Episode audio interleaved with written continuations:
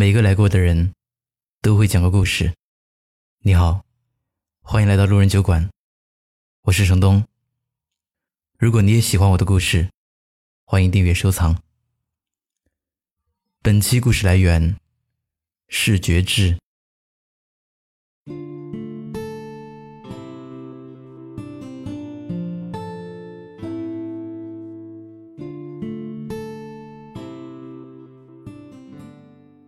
最近去北京出差，回来的时候订的晚上的卧铺票，打算在车上好好睡一觉，因为第二天还有工作。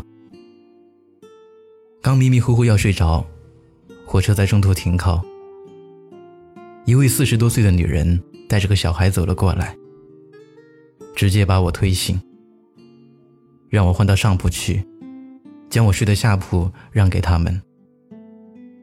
突然被吵醒。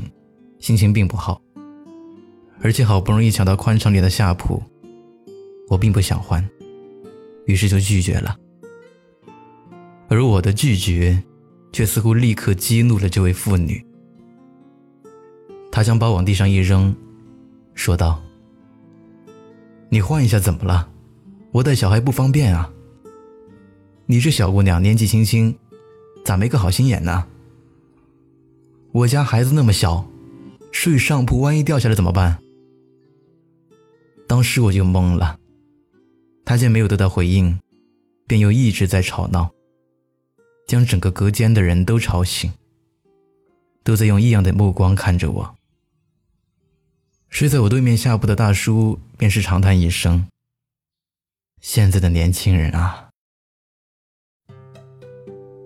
女人像是得到了应援，更加不依不挠地说了起来。我没话说，直接去找乘务员了。到最后，我也没有让座，但却在女人喋喋不休的指责中度过一夜。只是因为没有让座，我成为了女人口中的没有道德、没有素质、没有善心、十恶不赦的罪人。真的是又好气，又好笑。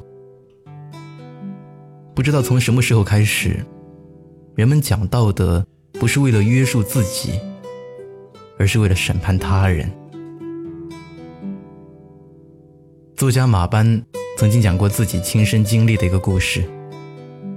他一个同学的母亲得了白血病，但幸运的是，同学母亲都有医保和退休金，而同学的收入也不低，因此治疗的前期费用还是足够的。但同学的第一反应不是带着母亲去检查治疗，而是立刻在微信朋友圈哭诉自己的惨痛经历，求帮助、求捐款。有人因为同情他，为他建了个捐款群，斑马也被拉进群了。同学随后私信斑马，直接让他捐钱。在得到斑马深表同情、无能为力的回复后，立刻怒斥道：“你也是有父母的，怎么能这么冷血？”母亲生病，首先想到的不是治病，却是将悲惨作为卖点，从别人口袋里要钱。当没有达到目的的时候，便在别人身上贴冷血无情的标签。这样的行径，实在让人不齿。你是否听说过这样的话？你现在赚大钱了，借我点钱，你不会不答应吧？我最近真的太惨，借你的钱我就不还了。你反正在开车，顺便送我回家吧。对待这样的人，该拒绝就拒绝，该屏蔽就屏蔽。你没有任何义务为他们买单。很奇怪，现在总有人将其他人的帮助当做理所当然。听说你会 PS，怎么了？帮我做张海报吧，要求是这样的，对你来说应该很简单吧？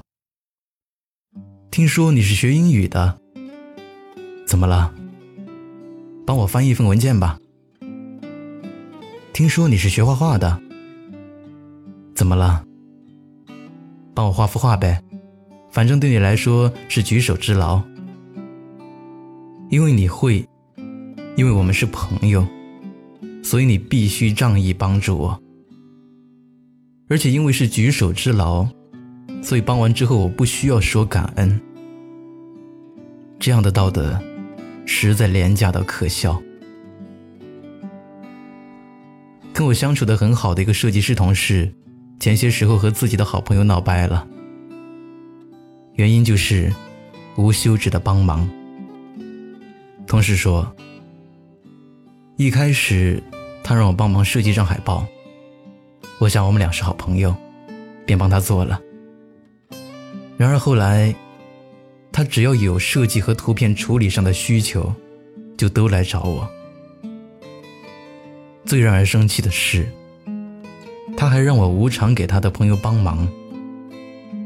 每次我都是利用下班后的时间去帮他做设计处理，但在他看来，这根本不是什么事。好像我做这件事情很简单，而且是应该的。不仅一句谢谢都没有说，而且一有不满意就让我重新修改。我不想做，他觉得我不够义气，你把他当朋友。难道是因为朋友，就可以理所当然的索求了吗？如果是这样，我宁愿不是他的朋友。帮是情分，不是本分。不要把别人的情分当成你的福分，不要把别人的客气当成你的运气。不要把别人对你的好当成理所当然。举手之劳是别人的谦词，而不是你用来道德绑架的说辞。明天冰雪封山的时候，我也光着双脚站在你翻山越岭的尽头，正当年少，两千个秘密。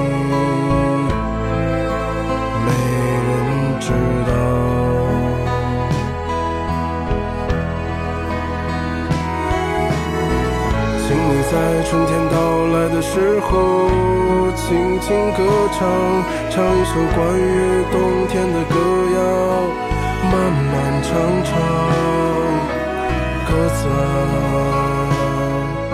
我在你温暖的路上。